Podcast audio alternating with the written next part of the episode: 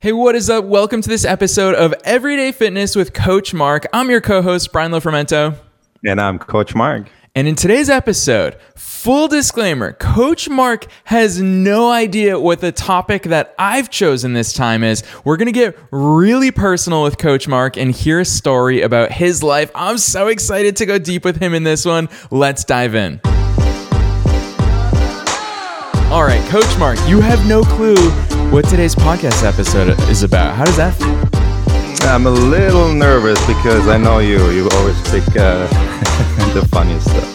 Uh. All right, so I'm gonna. I'm not gonna lie to you, Coach Mark obviously it's really easy from the outside looking in and thinking, well, obviously Coach Mark is into fitness. Obviously he can do it for 30 minutes a day and and get ripped and stay ripped. It's because that's how he makes a living. He's a fitness guy. He's a personal trainer. He runs an online fitness company. So for you it's easy, but Coach Mark, knowing you personally, I know that it wasn't always this way. And one thing that you've only spoken to me about briefly before, and I'm not sure any listener is aware of this time period of your life is you were burned out, man. Take us back to that time. Yeah, it's a, it's a pretty special time because a lot of cha- a lot of changes happened in that time. So it was uh, in Germany when I was around uh, 26, 27 years old. I was working for Fitness First in Germany, uh, which was at the time the biggest health club chain um, actually in the world. Um, we had over 100 studios in Germany, um, and I worked in several of them as fitness manager, club manager, assistant uh, club manager, personal trainer, you name it, all the positions you can imagine imagine within uh, six years. Um, and when I was fitness manager, and it was kind of to, to towards the end of working for for Fitness First um, in the last year, um, all of a sudden, so I worked as a fitness manager, but on the side, I did a lot of personal training. So it was always like 12, 13 hour days. Plus, I did two workouts on my own. And um, so pretty much spent the whole day. Uh, daytime, almost nighttime in the gym. And um, I all, all, of a sudden, I remember it was in January. Um, I don't know the year right now. I believe it was 2009, 2008. Not sure right now, but um, I felt certain symptoms coming uh, my way in my body, and I was like, "This is weird," because I thought I'm healthy or I thought I'm really um, fit. And um, so I had uh, headaches all the time. I was fatigued. I had back pain. I couldn't breathe properly. Uh, I was shivering sometimes. So it was like I wasn't cold or anything. I was just shivering on my body. And um, it didn't go away. I had it every day. I, I didn't change anything. I kept working uh, in, in, in the uh, health club and fitness first. Um, but then at some point, I was like, it can't work like this. There's no way that I continue working like this with those symptoms. So I got checked and um, went to one of the best uh, diagnostic hospitals in Germany. Got checked. Everything came back completely normal, completely healthy, nothing wrong with my body. But a, a psychologist told me, okay, uh, you might experience um, a, a, breakdown in your nervous system and you want to get that checked. Your adrenal glands probably are fatigued. Um, that's why you. Um, are experiencing these symptoms and uh, you are in depression. And at that point definitely was in depression. I was not feel i mean obviously when you have symptoms that don't go away you feel like oh, what's the point? You know um, i i always was healthy complete change and um, didn't feel good in my head. And um, that's when uh, i started changing my routines and changing my lifestyle completely. Yeah, that's the, that's a recap um, of of how it, was and how it happened. Um, I love it, Coach Mark. That it's it's a good hearing you tell this personal story, and this is the beauty of podcasting is that our listeners are getting to hear directly from you. And the reason why I'm bringing this up and I chose this as today's topic is because it's so easy when we talk about health and fitness to talk about physical health, physical fitness, but really what you experienced is i mean i've seen pictures of you from from back in those years of your life and, and, you were physically fit. I mean you've always been physically fit the way that you are now. Obviously you're getting fitter every day but by most standards, your physical fitness was peak performance back then. But this goes to show that fitness and, and nutrition and health has so much more to do with just, or than just being in the gym and working out and having muscles and, and yeah. having good cardio. Talk to us about the changes that you went through because the answer for you then was not necessarily more exercise. There were other things that you no. needed to take care of. Talk to us about that. Exactly. So um, I just uh, really reflected and really looked deeply uh, into my routines and, and what I was doing.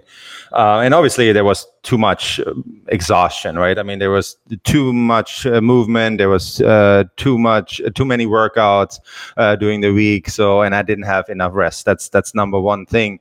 Um, but also, the food intake was not enough. So, I definitely had to uh, balance out my my nutrition. Um, I didn't have enough meals throughout the day. So sometimes, and it's funny as a fitness coach, you preach all those things, and then you at some point in my life, I didn't do that what I preached, and it, and that completely changed me too as a, as a coach because I would never ever do preach and and don't follow through on myself right? Um so really important i always had um, balanced meals after that. I always looked at my plates right? Where what what ma- macronutrients do I have? And I don't count them. I don't count calories. I would never do that. But what is on my plate? Is there protein? Is there carbohydrates? Is there good fats on there? Are there good veggies on there? The fruits and so and so on and so forth. And I looked at that. So went more into the natural side rather than eating like bars from the gym all the time. That yeah, they have some calories, but they're not necessarily good. Um, and at that time, even even 10, it was almost ten years ago or ten years ago um, they were not the best sources to to get in uh, to get into your body but then also um, I started and um, I actually stayed home for four months. Um, uh, Fitness First uh, kept paying me, um, and they said, "Okay, you, I want you, uh, want you to uh, come back, but we want you to be healthy and fully recovered." And so I stayed home for four months, uh, which was a pretty uh, interesting time because, I mean, in the beginning, still had the symptoms, but then uh, uh recovering, recovering, sleeping a lot, which is another big topic. Uh, you cannot, uh, I cannot say it enough.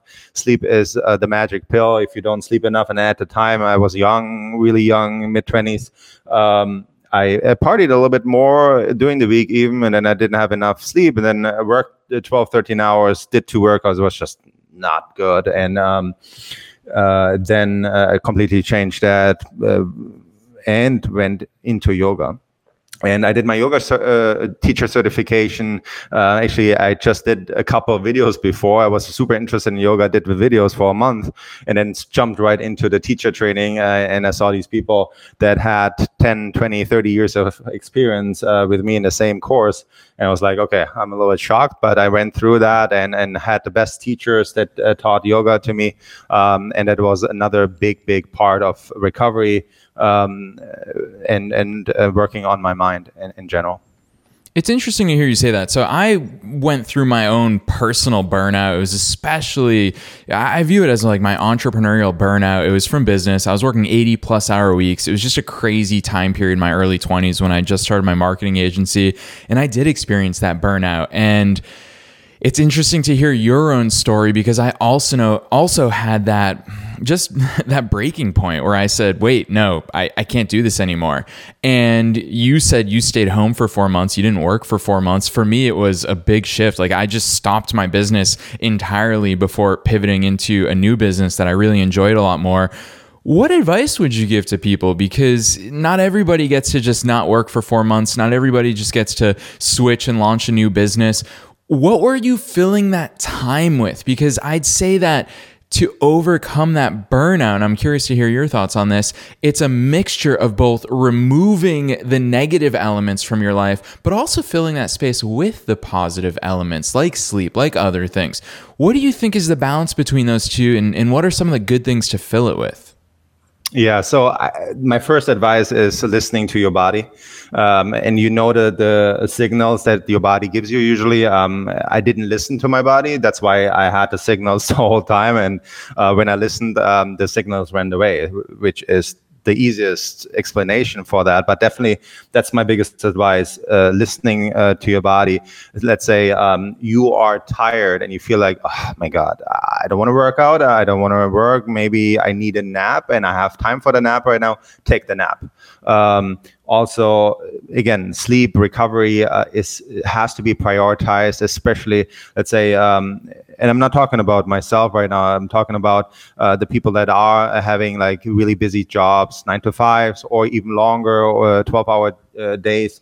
Um, you need to focus on recovery. And the recovery doesn't just start with sleep; it starts with nutrition, uh, proper meals, balanced meals, really, um, and, and everything balanced. Uh, that's like yin and yang is is so so uh, valuable. I think you you can't just go in one direction and completely forget the other direction. So definitely, uh, when you do something exhausting, you have to do something um, resting or recovering. All right. So always having that balance, and that's that that to me when I when I did the four months of uh, really recovering. Um, I listened to my body. Let's say um, I did something active in that day. Um, I, I, didn't just uh, stay home and, and sleep, slept all day.